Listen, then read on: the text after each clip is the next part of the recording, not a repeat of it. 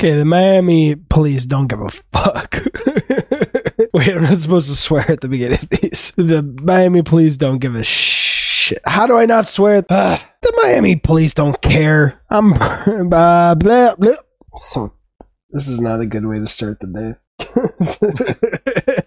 Miami police do not give one shoot. Minute 14 of Goldfinger. I'm Brian. And I'm Brad. This is the podcast takes smooth, suavest, most debonair spy franchise around and shakes it out one minute at a time, never stirred.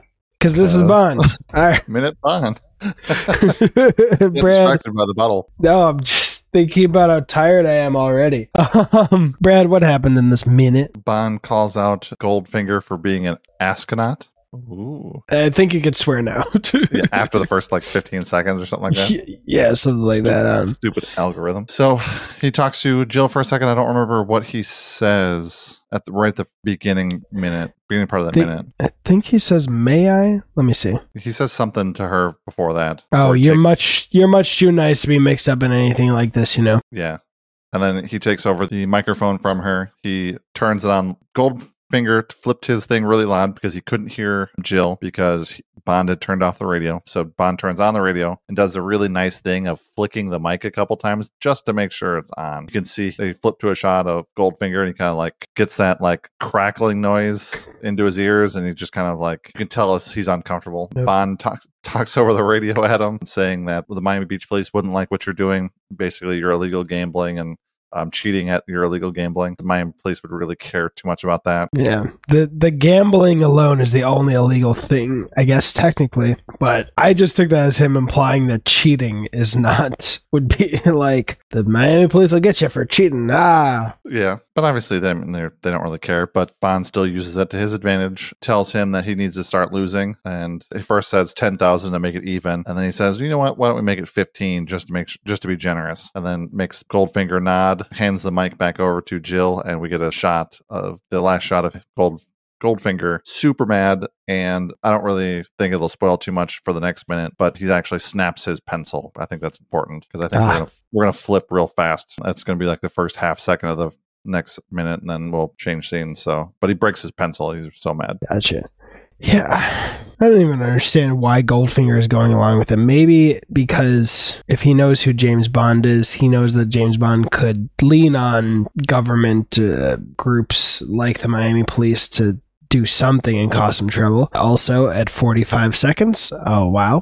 Uh, well, she put her her hair in my face, so I've got to look down. Uh, so I'm not not looking at her hair. That'd be really disrespectful to get up close in those follicles. Jill is enjoying Goldfinger getting a little comeuppance, which I can believe. You know, honestly, I don't give a shit about James Bond telling her that she's too you're much too nice to be mixed up in anything like this. Like that's her life. Fuck off. Um, but also, you know, even if you are consensually in that situation making bank, which I definitely would be, I'd, if I was making bank and I was a pretty lady, okay. If I don't have to do any, I mean, if she chose to, that's her call. But if I don't have to do any sex stuff with uh, creepy, creepy, and just help him cheat and look pretty, and I make a lot of money, sure, I'll do it. I'll end I- up hating I can him. be. Yeah, I can. Yeah, be. I'll end up hating him for who he is, like I imagine Jill does, based on her uh, her smile at him getting some comeuppance. But also, if I was Jill, I'd I'd fucking run after that. I would run because a man like that, whether he does or does not understand that it's not her fault that this happened, uh, physical abuse doesn't seem outside of the realm of possibility to get his frustration out. So yeah, Jill, take take that money and run, please. But yeah, I don't. You're right. He gets even more bold. I don't. I just don't get what the. I don't know. He, he does everything but tell him his name. Didn't he say his name? He said his name to Jill, but not on the radio to Gold Gold member finger finger. So he doesn't. He says his name to her. That's when he gets his iconic Bond James Bond out of the way for this movie. But he does that to Jill when the radio's off because he turned the radio off in the last minute and then he turns it back on and flicks the mic. You're right. So then the even more question, or that makes me question even more. Why is Goldfinger going along with immediately giving away fifteen thousand dollars to some disembodied voice? Well, he's only really giving away five because he's already lost. The, the other guy's lost ten, so that's why he's saying ten thousand to break even. He's like, you know what? Let's make it 15 to be generous. So It's- Bond I'm- Bond knows he's already lost 10 grand because he was standing there when the guy was talking to him. to quote the only line I really care about in Tenet, uh, men who make that much money don't usually, or to paraphrase, don't uh, don't usually like to split with it. So even the five thousand dollars, I could see someone like Goldfinger be like, no, no, I I cheated this fair and square. Oh, did he?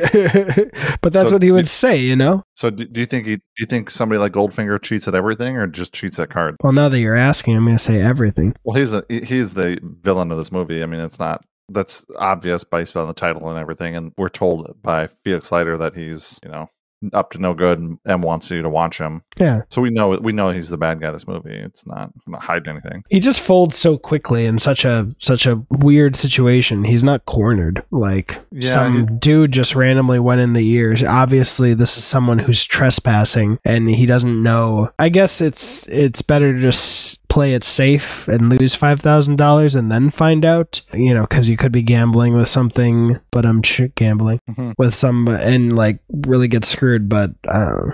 It just it just felt so quick. You know. Like, oh wow, Maybe this guy is emboldened, you know, when he's behind the scenes, but as soon as he's out in the front of everything, he's not as strong and strong-willed as he may appear. There are people like that in the world that are, you know, behind the scenes, strong, powerful, run out, call the shots, but as soon as you put them out in the light, then they crumble and fall. That is not a the Batman reference to um, what was his name? The the guy from Mr. Deeds and all that. I what that guy's name is. Adam Sandler. Not not Adam Sandler. The his his buddy. Talking about He's- Paul Dano. Uh, He's the, Riddler? butler. He's the Oh no, uh, he's Falcone or whatever. oh, And then the Oh, Riddler okay. wants him to bring him out to the light because they shrivel up in the light. So blah blah. blah. Gotcha.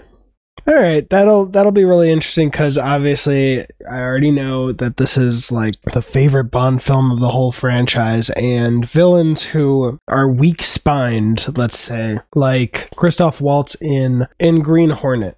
Like he is a weak-willed leader, and that just didn't work. So, or someone without a spine. Some he has insecurity issues in that film. So it was an interesting idea, but didn't quite work. So I'm very curious how this is going to work if what you're proposing is what we'll get. we will see. I, I'm just saying that as like um a counter to your point. I'm not saying that's not necessarily how he is. I'm just uh, as a counter to your point of like why would he just fold? Why he's got all this money? Why would he just fold? You know, he's you know gambling Yeah. not to, but maybe he's just weak spined and maybe he's you know he likes being undercover. And as soon as you put him out in the light, he kind of crumbles. Yeah.